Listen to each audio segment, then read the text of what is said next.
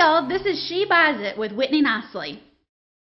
Yay! Hello. Welcome to the She Buys It podcast. I have an awesome, amazing guest today. Jeanette is here with us, and she has a very, well, what I think is unique story as to how she got into real estate investing and then how she's turned it into lots of other different things. So I think you're going to love hearing her story about leaving the corporate world, that corporate nine to five, that, you know, cubicles and boxes and showing up on time and staying until somebody says you can leave. Like, I never really had that kind of atmosphere. And so I love to hear from women who had that and then branched out into real estate investing to kind of supplement some fun. And then how she's been able to take that and grow her own coaching business too. So this is going to be amazing. And Jeanette, did I miss anything? Is there anything else you want to add in there? No, that's good. You hit it all. Awesome. I also want to let y'all know that the heavy breathing is Abby the Labby. And I'm going to show you that she's having a little bit of a summer panic attack there. So we're just going to have to work with the large dog breathing in the background. And we'll go with that. So, Jeanette, tell us you know, how you kind of got started and what that moment was where you said, I need to be buying some real estate. I need some passive income. I need some things happening in my life. Tell me, take us back to there and tell us okay. when it was and okay. what happened and where, you know, what kind of steps you took to get to here. Okay. So, um, I worked with a Fortune 500 company, uh, and this was back in 2002. And um, I started that position um, right out of college, and I was selling insurance down the street, door to door. And um, I really didn't know what to expect with that um, because if I did, I never would have done it. Um, so I, you know, first first thing happened was I did not like being by myself and just going up to total strangers and and just saying, "Hey, you want to buy this insurance? You need it."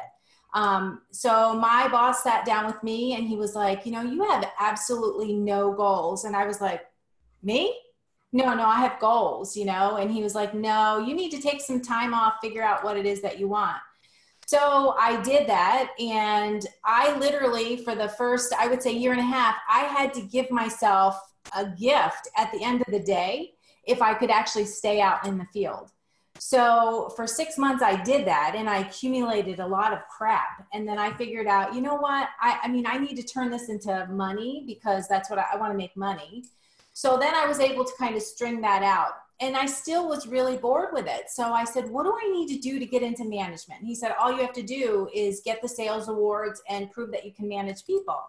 And I was like, I could do that. If you could do it, I could do it. So I did that and backwards and in high heels, right? Absolutely. I said, uh, well, you know, I want to be an executive like yesterday because if that means I can work with people, I'm all in for that. So uh, within three years, I became the youngest executive with the company, and things were going fantastic. Awesome! Congratulations. Thank you. I I mean, I really loved it, and then you know the corporate thing happened where okay, so instead of working 60 hours a week, we now want you to work 80 hours a week and we're going to call you at 11:30 at night. And I'm like, 11:30 at night, that doesn't work for me. Like anything. Not unless you've got like a million bucks behind it. So I was like, um yeah, no. So then they did a reorganization. They fired everybody.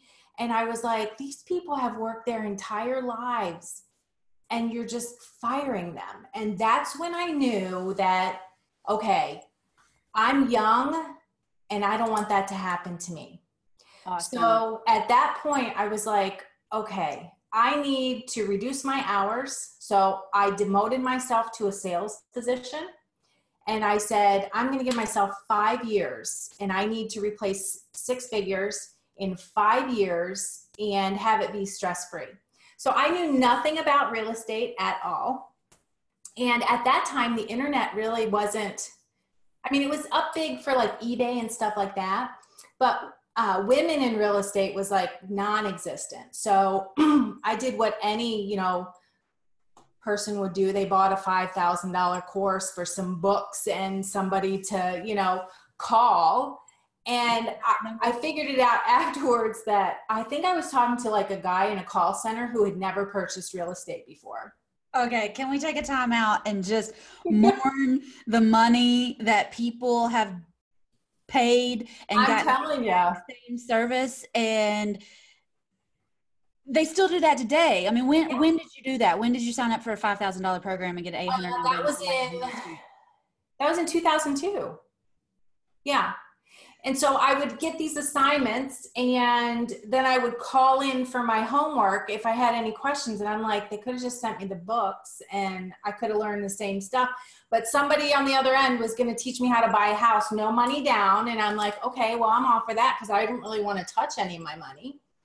And after i got through the program i was like well, this is ridiculous. If I want to use that kind of thing, I'll just buy some stuff. I don't need, I don't have a mortgage. I'll just go and use my mortgage to fund a couple deals. And so the biggest thing I got out of that, which you can't even do today, was I learned how to do a piggyback loan. So that's how I bought my first um, multi-unit. And I kind of, I, I believe like you should get your, your hands dirty and know how to do things before you hand it off.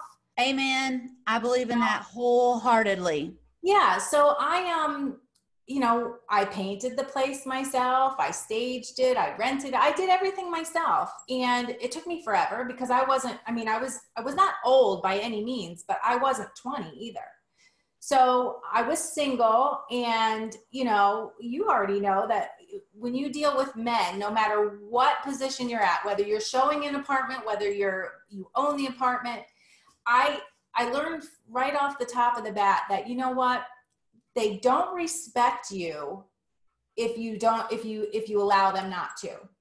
So I immediately became the property manager. I never said that I owned anything. I never said that I didn't because my company owned it. I didn't. My company owned everything. But I became the property manager because then at that point no one was going to get physical with me if I didn't say, you can't have this, or no, you have to do that, or hey, you're paying for that plumbing call because you stuffed the toilet full of whatever.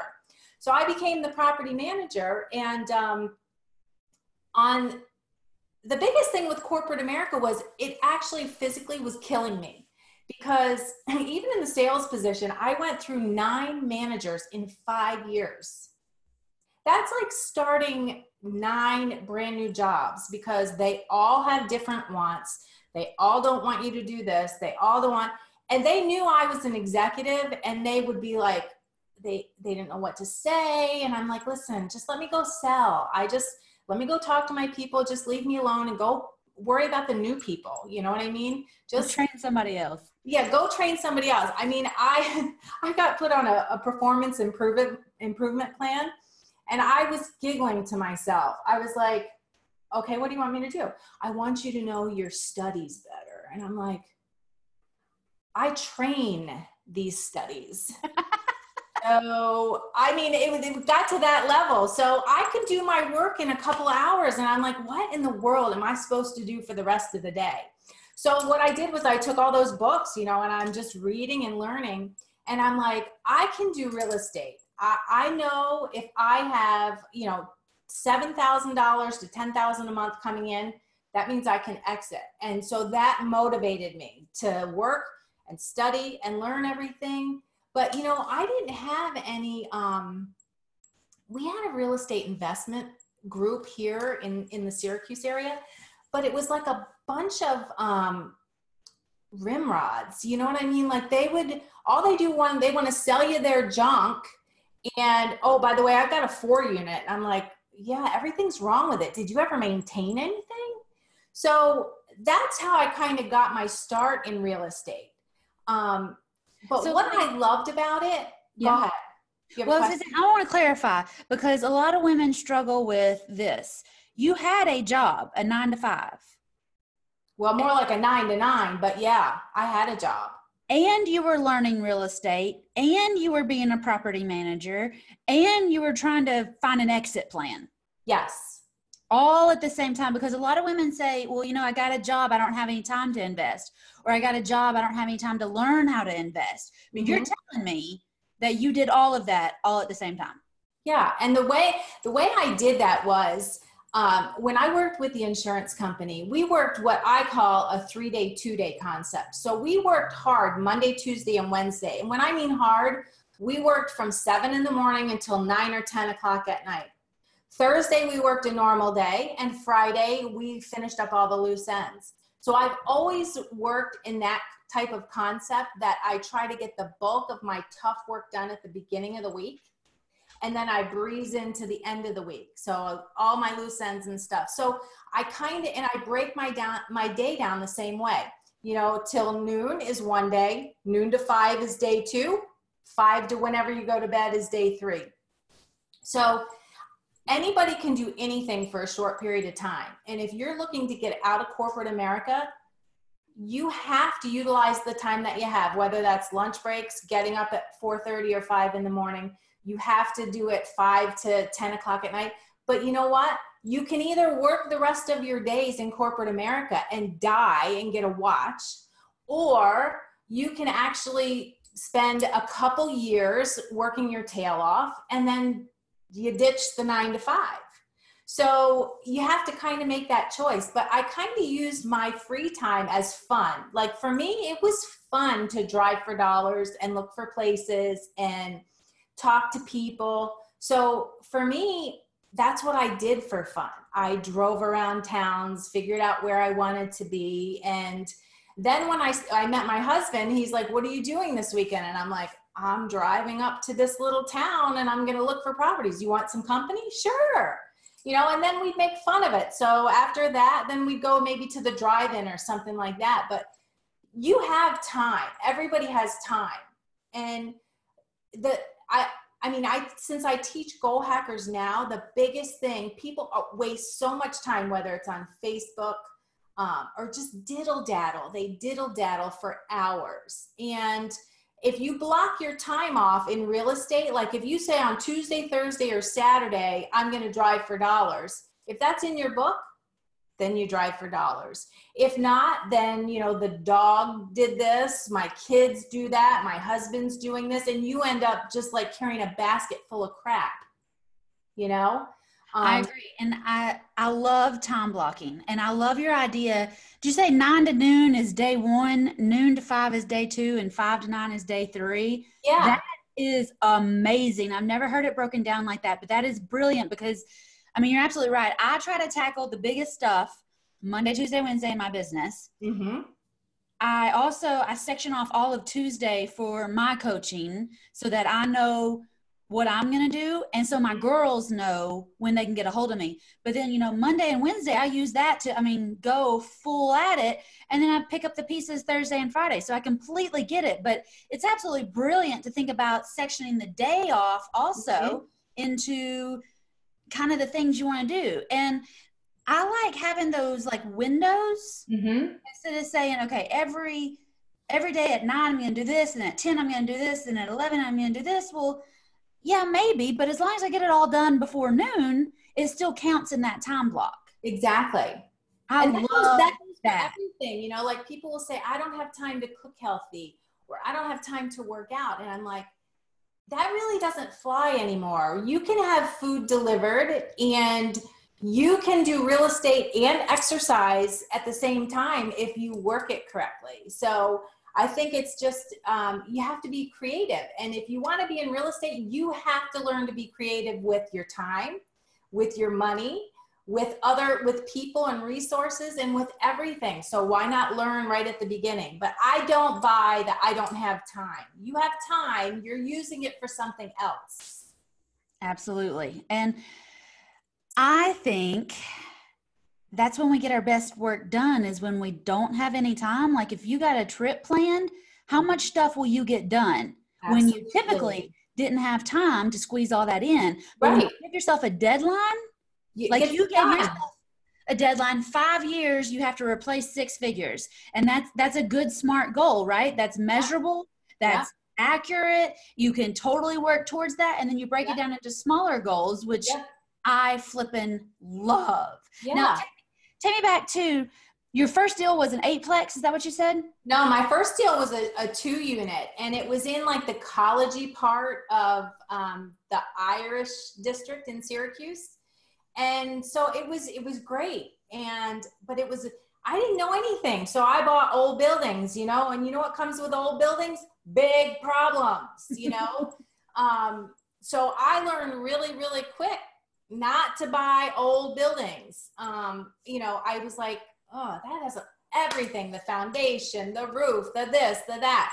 But what it allowed me to do was um, learn the business slowly because I like, I, some people say I like to control things. Um, You're in good company. I am a I will admit that I am a control freak. Yeah, I just like things, I like things smooth. I, I don't like chaos. You know, mm-hmm. I do not like chaos. So I like things kind of measurable. Mm-hmm. And, um, but that was the first one. So it was really simple. I mean, it was two units and I had one tenant came with the building. I learned something from that. Don't take them, get them out of there before you take it over Otherwise, in a year from now, they're going to be out anyway because it. If I manage things, I like rules, and some people that have buildings they have no rules, and those people usually aren't great with me. You know, because I I like my buildings quiet. I like them clean. I like things contained. You know, I don't like you storing your stuff in my basements in my attic and taking ownership of my building. So, um, I do I sound like you? Yeah, yeah. I, I, you're a guest and it's your home and I want you to make it your home, but I want you to treat it that way too. So, um, but what that did was I, my second thing, I said, I'm going to learn how to do stuff nuts to bolt. So I bought a townhouse and then I gutted it right back to the studs. And so I learned how to do hardwood floors. I learned plumbing. I learned uh, I learned plumbing the hard way. Um, because in hardwood floors, if you buy nails that are a little long, sometimes you'll hit a copper pipe and then you have water shooting out the electric. That's not really fun. Is it really, does it like look like it does in the movies? It does. And I was like, do I call electrician or do I call plumber?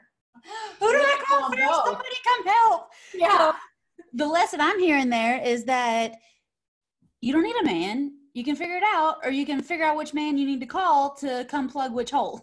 exactly, exactly. It was, I, you know, the and and what that taught me was I need to have a rolodex of five people in every single field that I can call at any given time, and that helped me manage properties so simple because I always knew that if I was heading out of town on Friday night, there was going to be a plumbing issue. Oh, yeah. For some reason, they always happened on Friday night. So at first, I got upset. And I'm like, wait a second, I'm leaving corporate America because I don't want this. And then I'm like, you know what? Somebody else can be on call. Let them deal with it. Let them take the phone calls. So, and once you hand it off, it becomes a totally different world. And that's the beauty of real estate. But people always say, oh, I, I can't manage it. I don't have time. You should manage your buildings to, to learn what is going on. But as a woman, I didn't want to be taken advantage of. You know, uh, when some, I got a bill once for like $370 to change a faucet out. And I knew how to change the faucet out. So I looked at the guy and I was like, well, I'll give you this one, but you'll never, ever, ever get another one. And he's like, why? Because that's like a $27 job. you know, I mean, that should take 20 minutes and it didn't even take you 20 minutes. I'm going to write you the check, but that's the last check. And I have never, ever, ever done business with them again.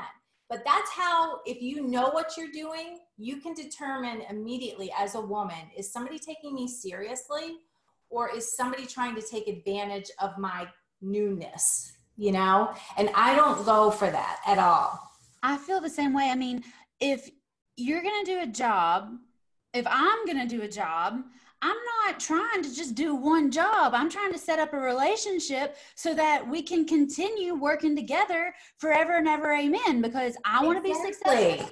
I want you to be successful. I exactly. want my contractors and I to like get along. I want you to talk to all the other subs. Like, I want this to be a team effort. And if right. somebody's not playing with my team, you got to go.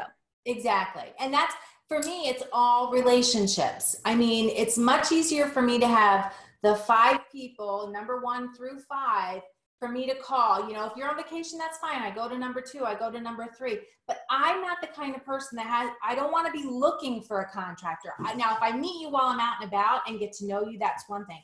But if I have a problem, I don't want to have to look for someone. I want you already on my team.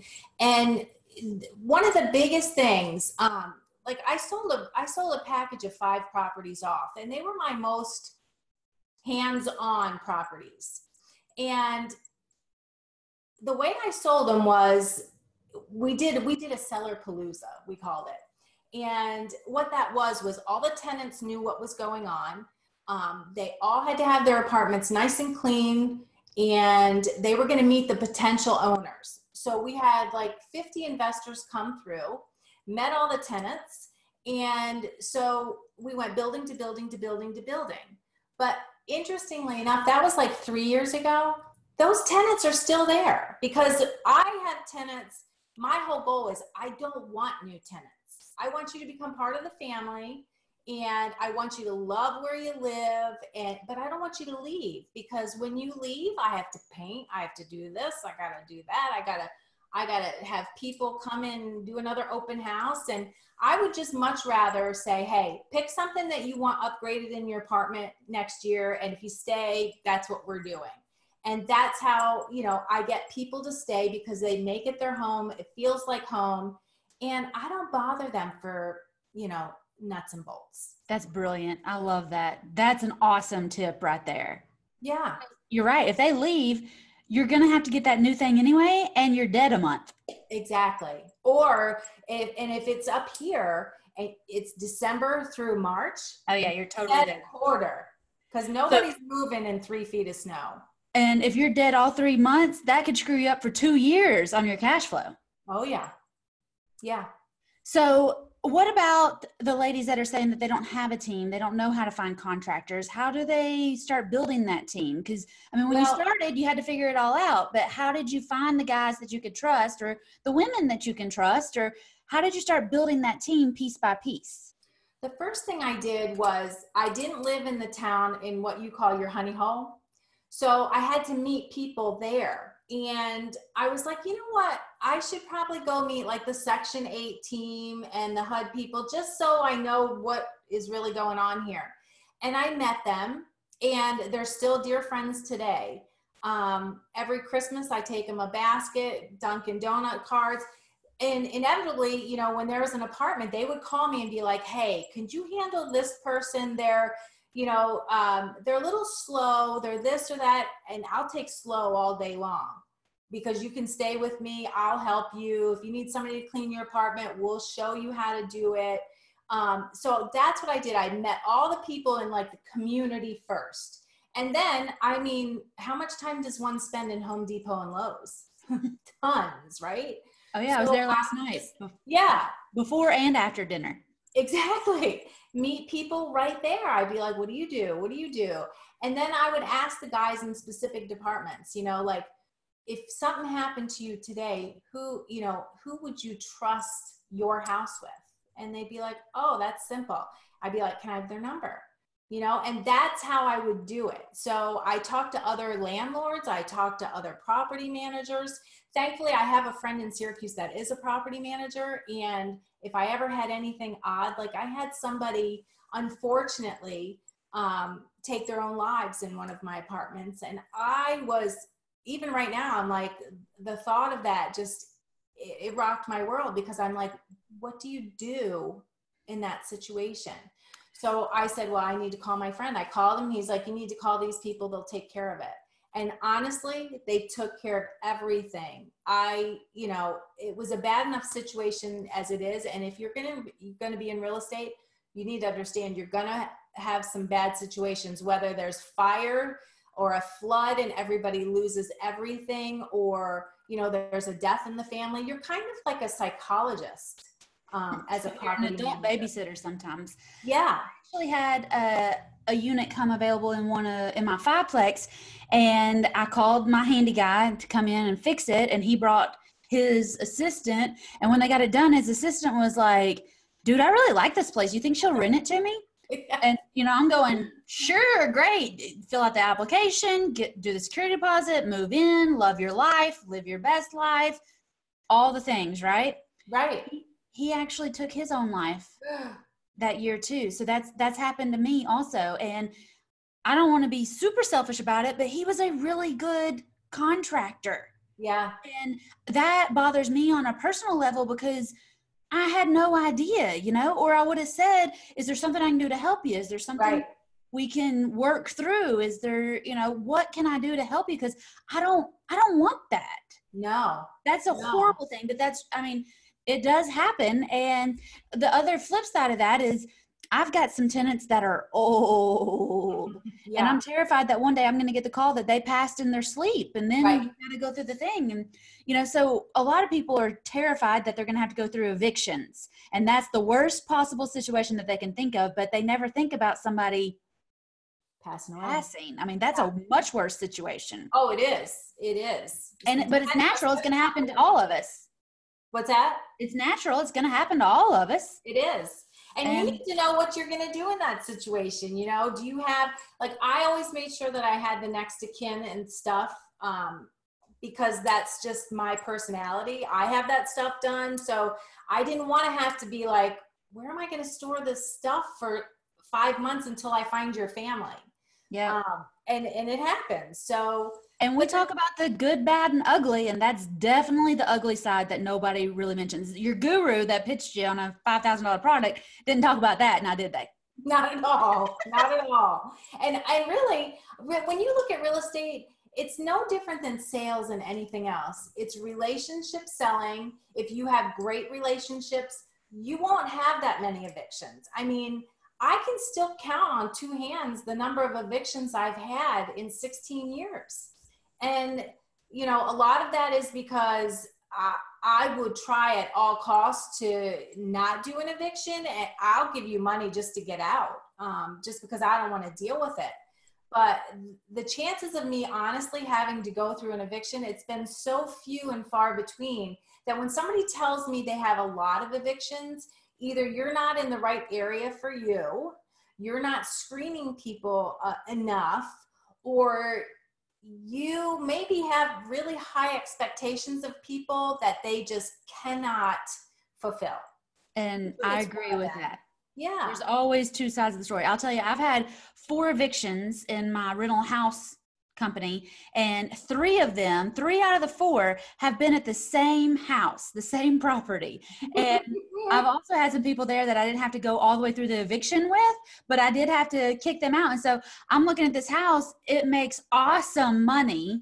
It makes more option fees than any other house i have. It's a thousand dollars a month. It's twelve hundred we're advertising it for right now it makes great income. I actually had to turn down two offers for over an asking price last week on this house. So it's blessed, but it's also cursed. It carries three of my four evictions.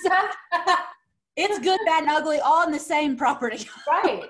Well, and have you noticed that a lot of people that get into real estate, they think they think it's going to be just like smooth sailing the whole time like your job, but that's not real life. If you think of real life, that's what real estate is. Sometimes people are going great, sometimes they're, you know, in the gutter, sometimes they're up here. You have to be able to kind of manage all that. And I used to be one of, you know, up and down. And I'm like, you know what? Forget it. I need to be even keel. When things are great, they're great. When they're bad, they're not that bad. So it's not like an Instagram photo shoot with Lamborghinis and rainbows and private jets and all that. It's just no, it's rubber boots and poop and um, you know stuff like that. well, tell me, how'd you get it to kind of not level out, not settle down, but how'd you get off the roller coaster and turn it into more like a merry-go-round? Well, uh, the biggest thing was um, figuring out that I didn't want people moving in and out because the first couple years I'm like, why are these people, you know, why are you leaving? And they'd be like, well, because this place is too small. Well, you're the same size and the building hasn't increased or decreased. So it was fine for you to move in. What do you need, you know, going forward? So when I talk to people, I'm like, it is a nice small space. If you want something larger, let me know if I have an opening in one of my two bedroom units. You will always get first pick. And that's how I started with it was, okay, I want to keep them if they're really good. So what would I want as a person? Well, if there's carpet, I would want hardwood floors. So we upgraded to hardwood floors. It's easier for them, easier for me. And then I started doing the thing, you know, pick something that you want to actually, you know, upgrade in your in your unit.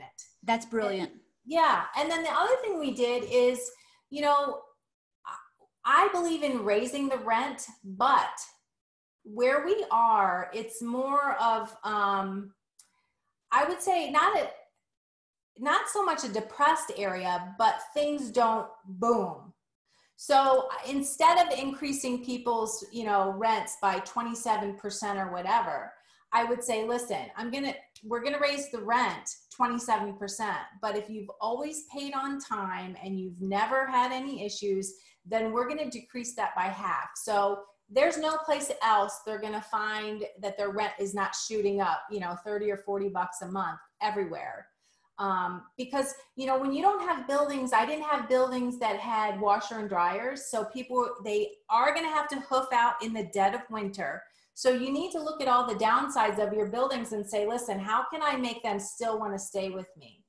And the other thing is when somebody calls me for a maintenance issue, it is taken care of immediately. And that is one of the biggest things that I've seen that people have problems with people in real estate. They'll be like, I asked the landlord to unstick the windows like four times. And I'm like, okay, well, if there's a fire and you can't get out the windows, that person's going to jail, especially here in New York. So those should have been unstuck before you moved in. Um, but I don't want somebody to have maintenance issues. In the winter here, if they have no furnace, somebody needs to be there. It's cold. So um, I don't want to live like that. I don't want my people to live like that. So I think, and that's one thing I see that a lot of women are different with. We actually have feelings, and if if I wouldn't live in a property that I own, or I wouldn't take care of it the way I own it, then I, it can't be in my portfolio. And that I think is more of a woman thing. I think that's a woman thing too. And also looking at it like a home because we're the nesters and you and I probably look at properties the exact same way. Is it going to make money? Is it going to make money? Is it going to make money? Whereas I think a lot of women have that mindset that they go in and say, Can I live here? Well, I don't want to live here, so I shouldn't buy it. Well, wait, wait, wait, wait, wait, wait, wait, wait a second, baby. Mm-mm. Does it make money? Worlds, right. Right. I'm not going to live there. It needs to be clean, needs yeah. to be safe, and it needs to be a nice place. But I grew up in a mobile home. So there are people that need smaller places. There are people that need, um, you know, a no frills type of place. And honestly, if I was if I was able to grow up in a house that was like a 1960s house with like real kitchen, I would have killed for it. Now, do I want to live in that now? No. But we have people in all areas, in all income levels, all situations. And I don't want the Taj Mahal because let me tell you, if something's wrong in my house, it needs to be taken care of now, not tomorrow, now. So I don't want those people either. I want people that are, you know, they're very happy with what they have. I mean, if somebody's making $25,000 a year, a $450 a month apartment is fantastic because yeah. they're not in a mobile home. They're not in an, you know, a gross apartment. They're in a cute place. And they're not in mom's basement or in their mother-in-law's basement. So there's, there's still people and they need to have that freedom, their own space. And it's awesome. Yeah. Now tell me, because you have a strong sales background, and I hear a lot of women saying, Well, I don't like sales and I don't want to have to sell things, and I'm not a good negotiator. And what if I say the wrong thing? What if my numbers are wrong? So, how do you talk to women that are getting started and that's their fears that they, they aren't a good negotiator? they're not a professional salesman. How mm-hmm. do you tell those women that they can be successful real estate investors? Well, they probably are very good negotiators. They just don't think of it because if exactly you are with a man, if you have a boyfriend, you are negotiating every day. If you have a job, you're negotiating every day. If I want to go someplace, my negotiation skills, do I want to go play golf or do I want to go to the drive-in or go to the beach? Well, I want to go to the beach. So how good are my negotiating skills? I don't want to go play golf, you know? So you're negotiating every single day. And, uh, you know, I don't want to sell somebody on my property. If I have to sell them on it, I'm going to have to sell them to stay in it. So they don't need a sales background. They need a background. Can you act like a property manager? Can you show the rooms? Okay. Here's the good. It's great. Let me tell you something in the dead of winter, sometimes you're going to get a little ice backup that comes in here. So if you see a little line of water, you need to call immediately because you're going to have water come in on the kitchen floor. If you can be truthful and upfront with people, that is more important important than selling because I don't want you to sell. I completely agree. And those are the almost the exact same examples I gave. I was talking to a new lady who joined First Deal Done Fast on Monday, and she was like, I'm not a good negotiator.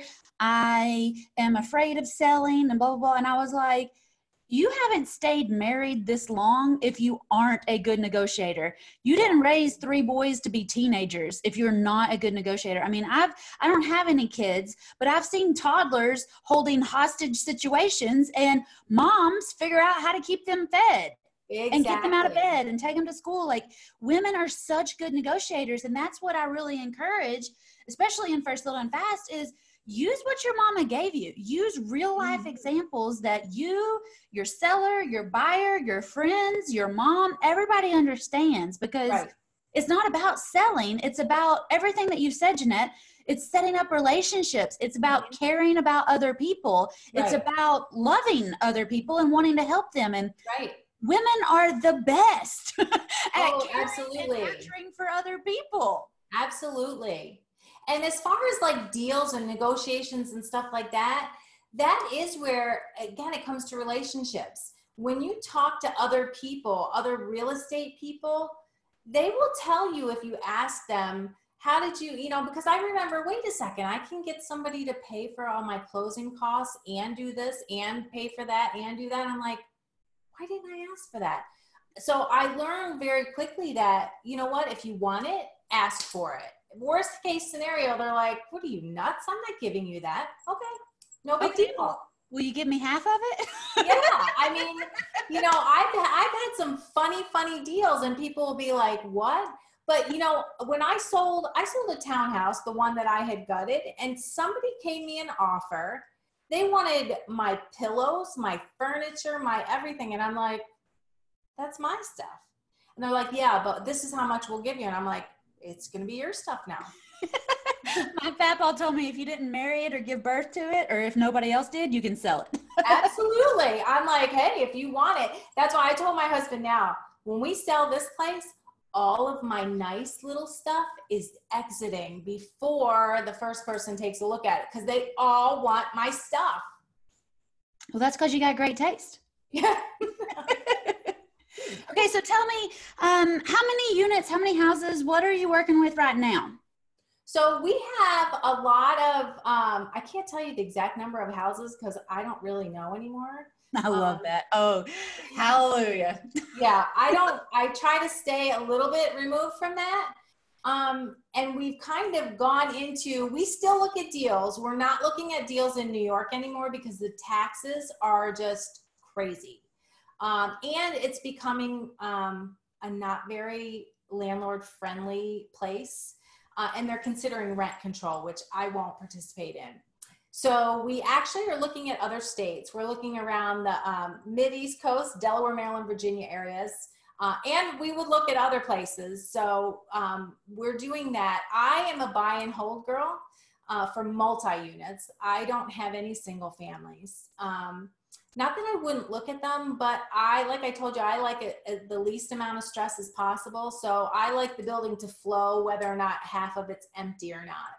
Um, and the other thing we do is since we've been able to learn the business um, at, to the level that we have, we actually do private money lending. Um, and that's, yeah, that's where I like to go because those toilets never break on my watch, so I don't have to worry about it. Um, I have just this month done my very first private money lend, and I actually I had I have 13 houses. I know how many houses I have. I have 13 houses and one trailer. So it's important to separate that, right? Yeah. It's on a permanent foundation, but it's still a trailer. Let's yeah. let's call it what it is. Yeah. And I had a lot of them, half of them paid off free and clear, and I thought, what am I doing with all this equity? Right. Not doing anything for me. So I actually took out it's not a line of credit and it's not a complete cash out refinance. They called it something else, some hybrid something that the mortgage people know about.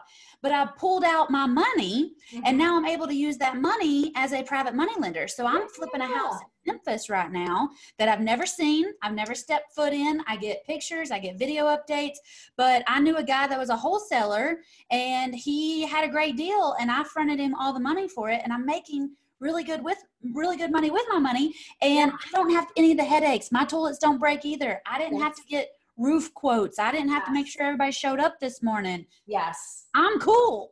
That's me too. I just and you know, I learned about that when I bought a couple four units. Um, I put an ad in the paper. This was back in the newspaper days of, you know, you tired of being a landlord? Give me a call. And somebody called me and he's like, well, you, I'm going to buy, you buy this for me, and then I'm going to get some money from Smooth Cat. And I'm like, who is Smooth Cat? Smooth Cat lends me all my money. And I'm like, can I meet Smooth Cat? Well, forget you. yeah. So I bought his building and then I said, well, I'll buy your other building if Smooth Cat will lend me the money. And he's like, all right, well, I'll call Smooth Cat. And so he did. We met. I, I've never had a deal like this ever. He's like, you sound like nice people. Okay, how much do you want? So we told him, and he's like, um, okay, so here's the deal. You have to keep it for three years, and then we can renegotiate everything after that. Okay. Okay. Yeah. And I was like, it was the it was the most he never asked us well how much money we made nothing he's like if you know him i'm like well i'm buying his house but okay and honestly that was that was it and smooth cat everybody knows him in that town as smooth cat and um, that was how i was brought into private money lending and i was like wow but that speaks to relationships too. If you're out there and you're a deal maker and you're doing deals and you're just talking to people, then yeah. boom, boom, here comes another deal. And boom, boom, here comes more education. And right. boom, boom, here comes more opportunity. Absolutely. And you know, it, it goes with everything. It's, you know, if you're going to Home Depot and you see the guys there all the time, they're stuck there all day. So take them coffee or take them something. I mean, even the guys in the post office, they get my money every month, you know, for the people that still pay by money order and checks. And I have their phone numbers. I want to be able to call, hey, did this one come yet? Did that anything come for me?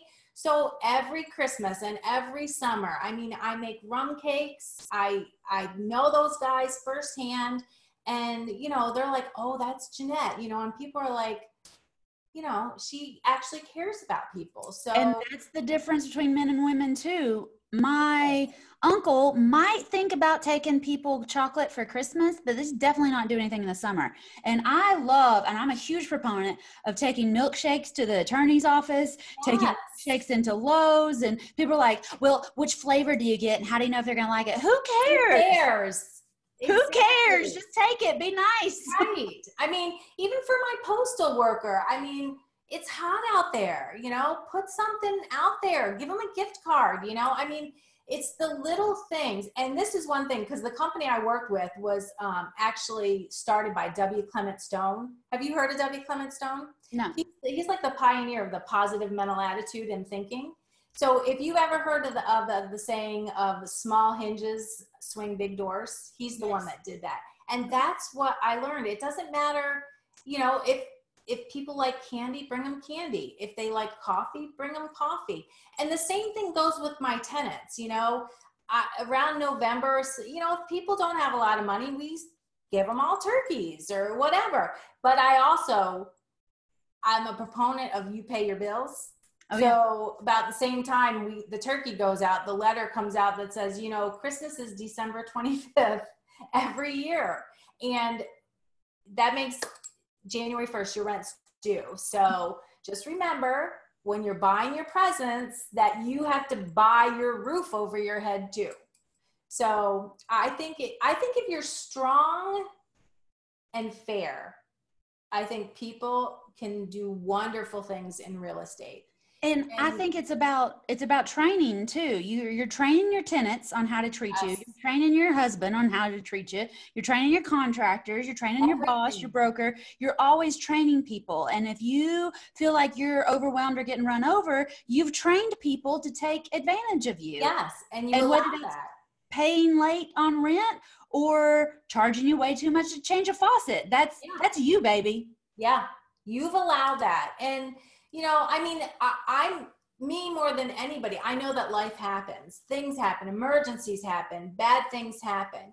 You know, so when somebody misses the rent the first time, I'm okay with that. I give everybody one free pass because you never know if a relative died, if, you know, their child died. You don't know what happened. So I always send a letter out and says, "Hey, I'm not sure what happened, but here's your lease says this it was past the fifth and you did this.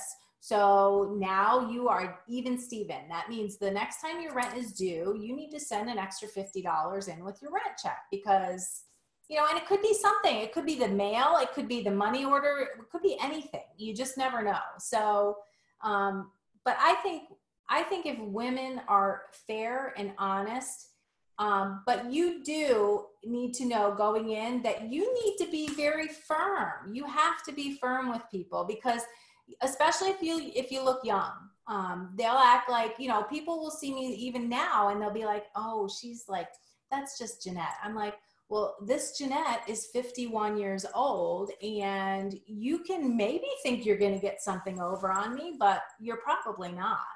Nope. I've been there and done that. I got the t-shirt. Thanks, babe. yeah.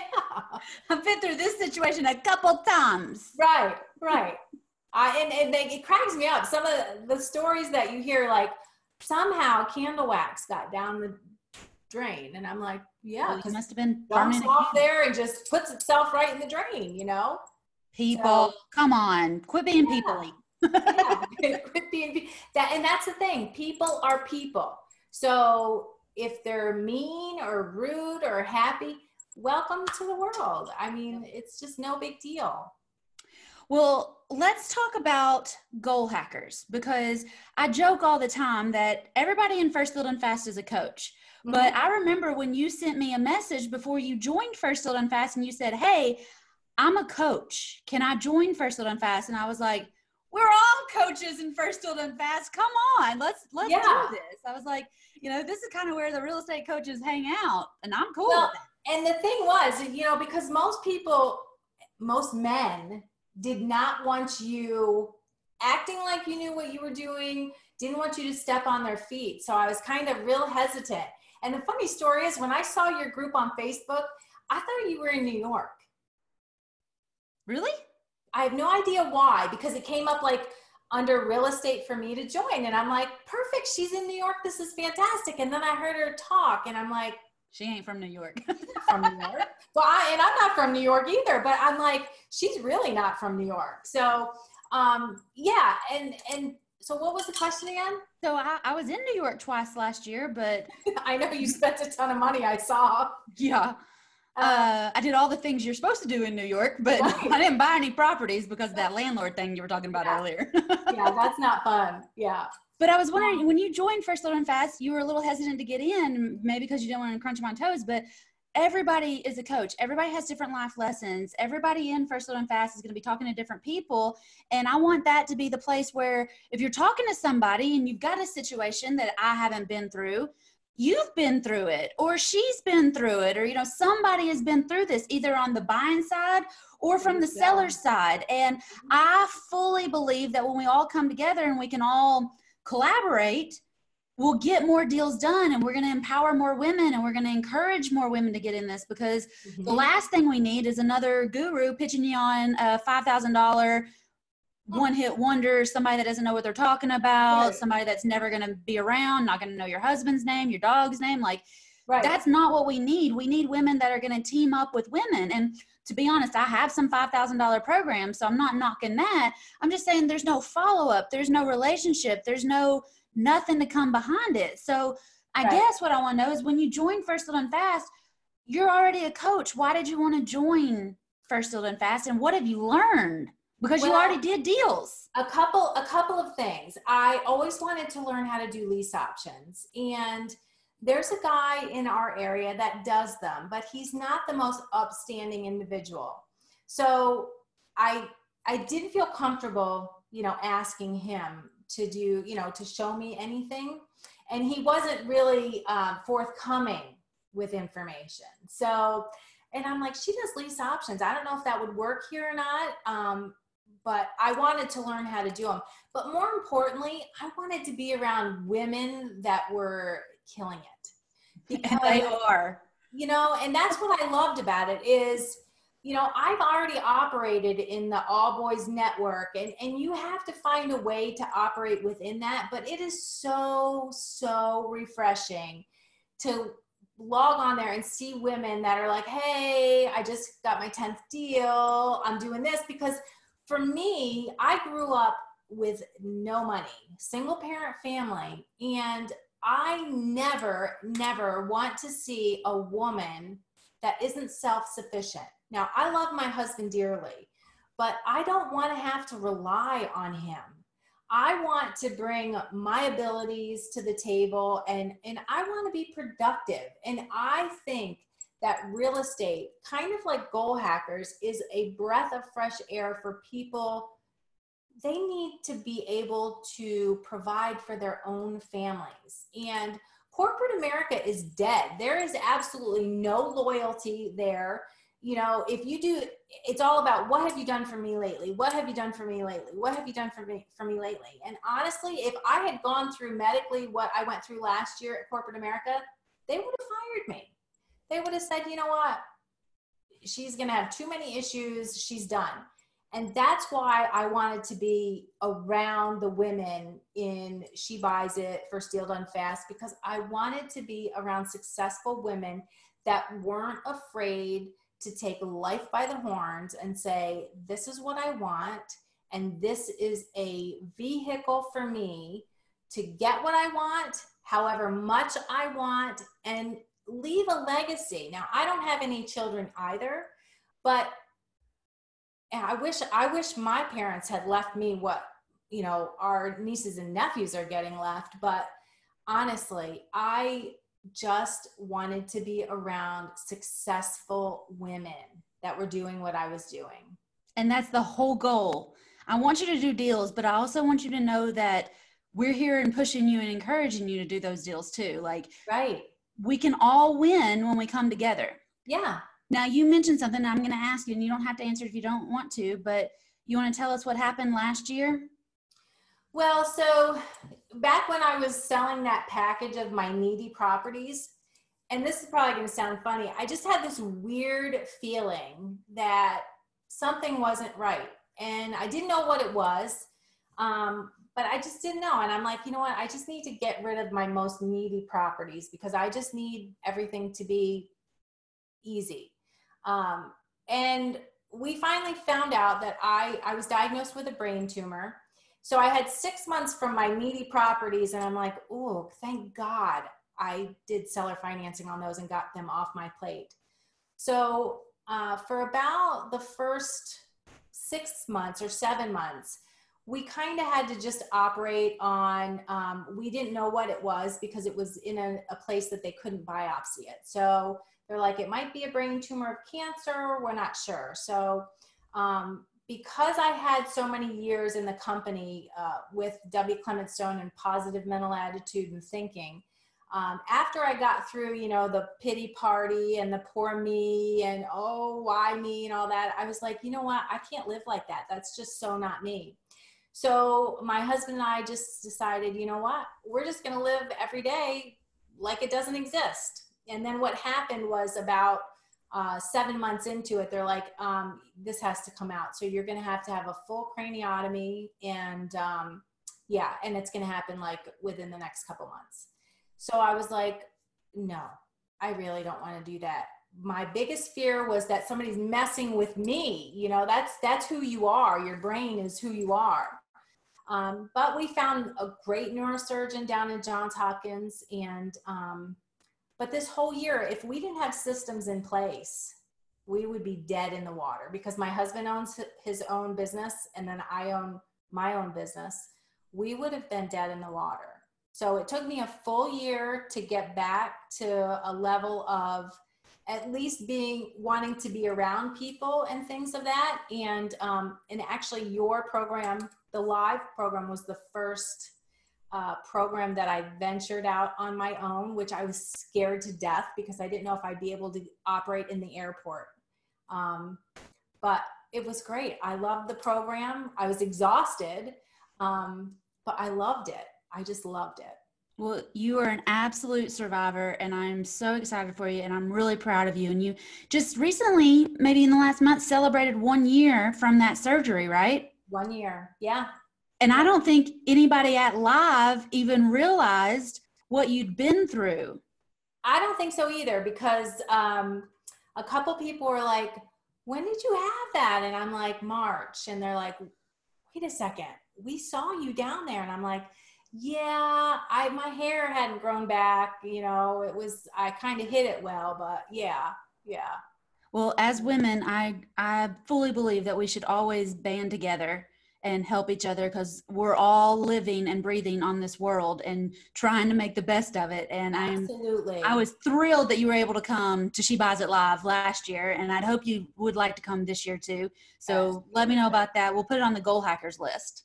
Perfect. Perfect tell me about goal hackers what is that and what's it about and because that's what you're doing now and that's how you pulled yourself through that time right that is so um, back in the insurance company i basically taught people how to set and achieve their goals and the way i did it was start with their personal goals um, because a job is a job, a business is a business. I mean, I don't know anybody that wants to own 500 properties. You want what it brings with it, and that's the stability, the security, the money.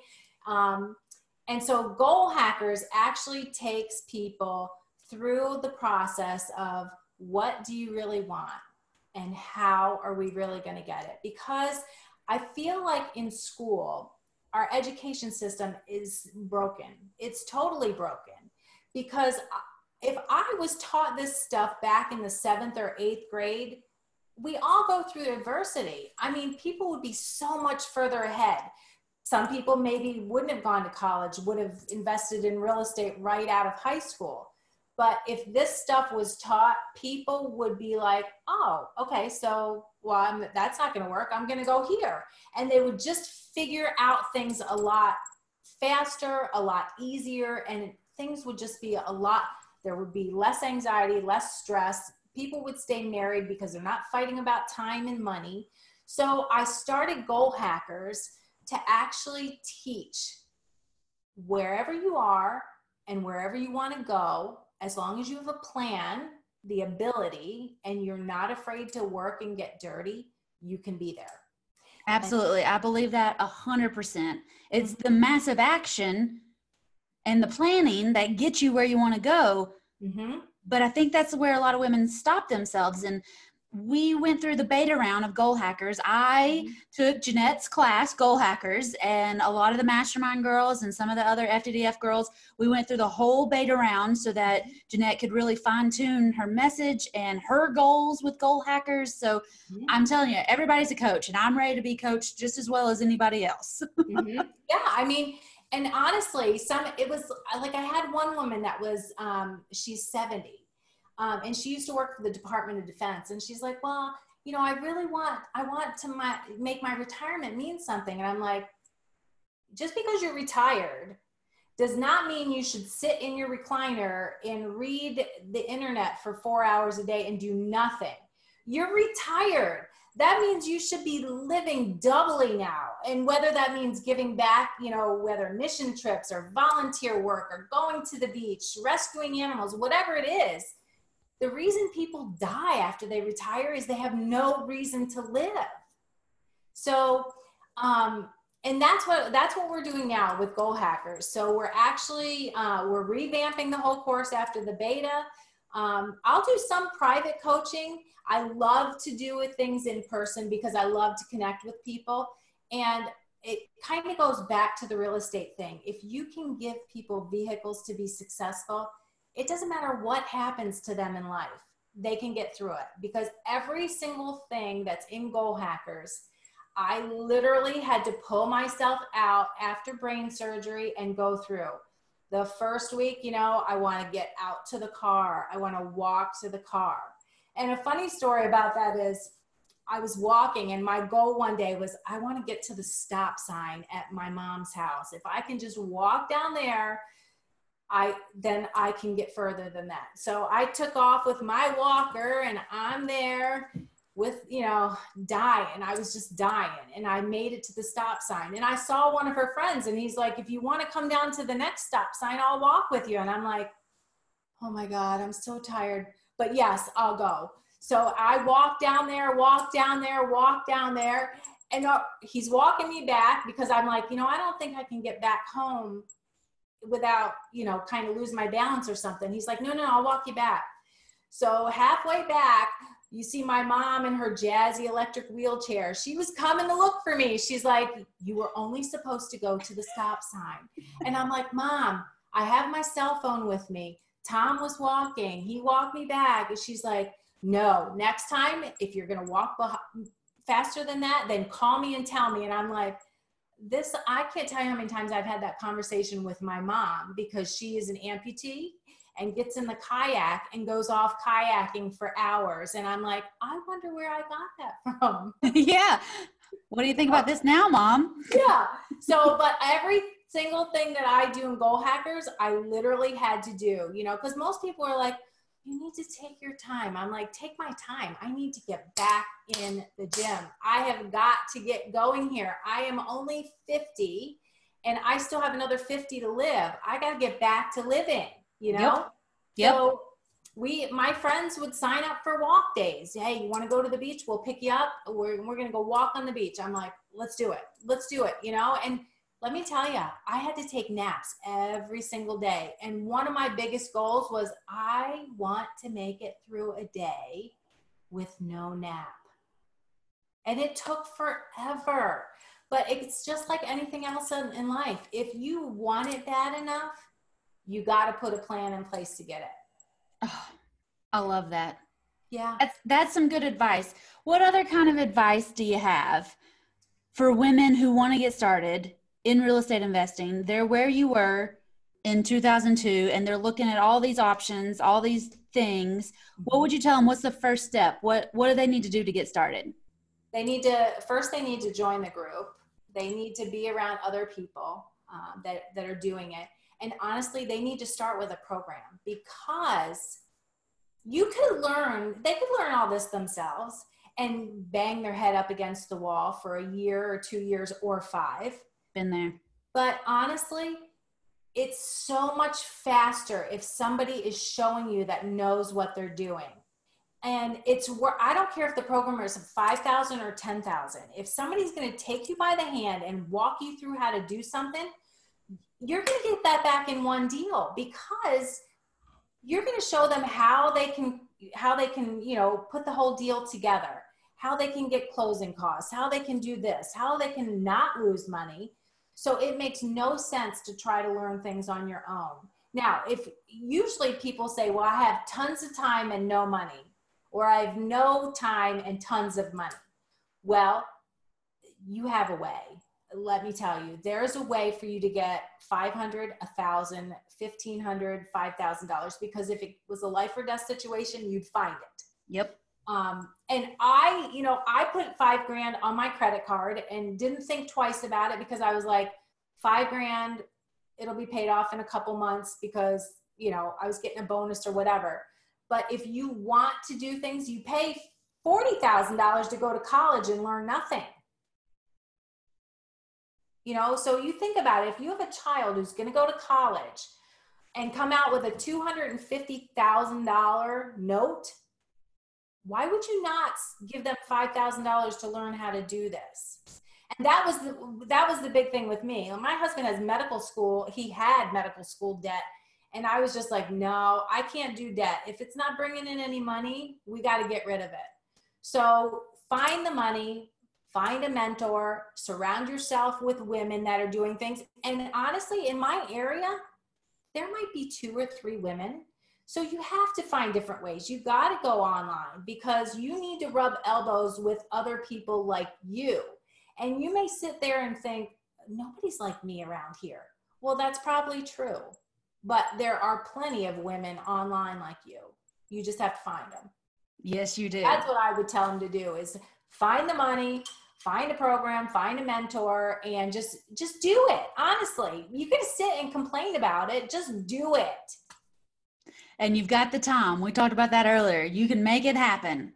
Absolutely. Absolutely.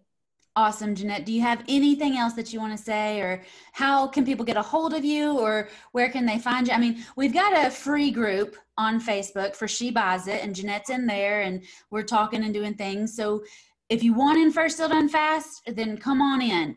But if you're just listening, if you just found us, definitely join the She Buys It group on Facebook too.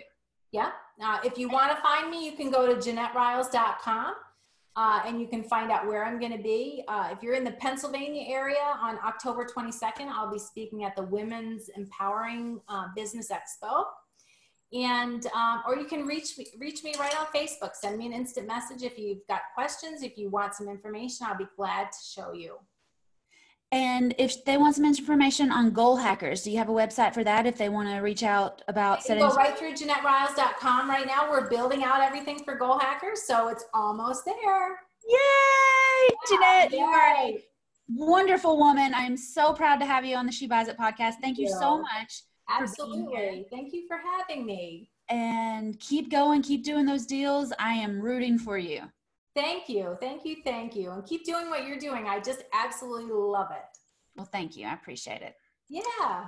All right. Well, that's all we got today. Thank you so much for tuning in the She Buys It podcast. Make sure you're subscribed on YouTube if you're watching this here, or go to the iTunes or wherever store and get on the podcast playlist also.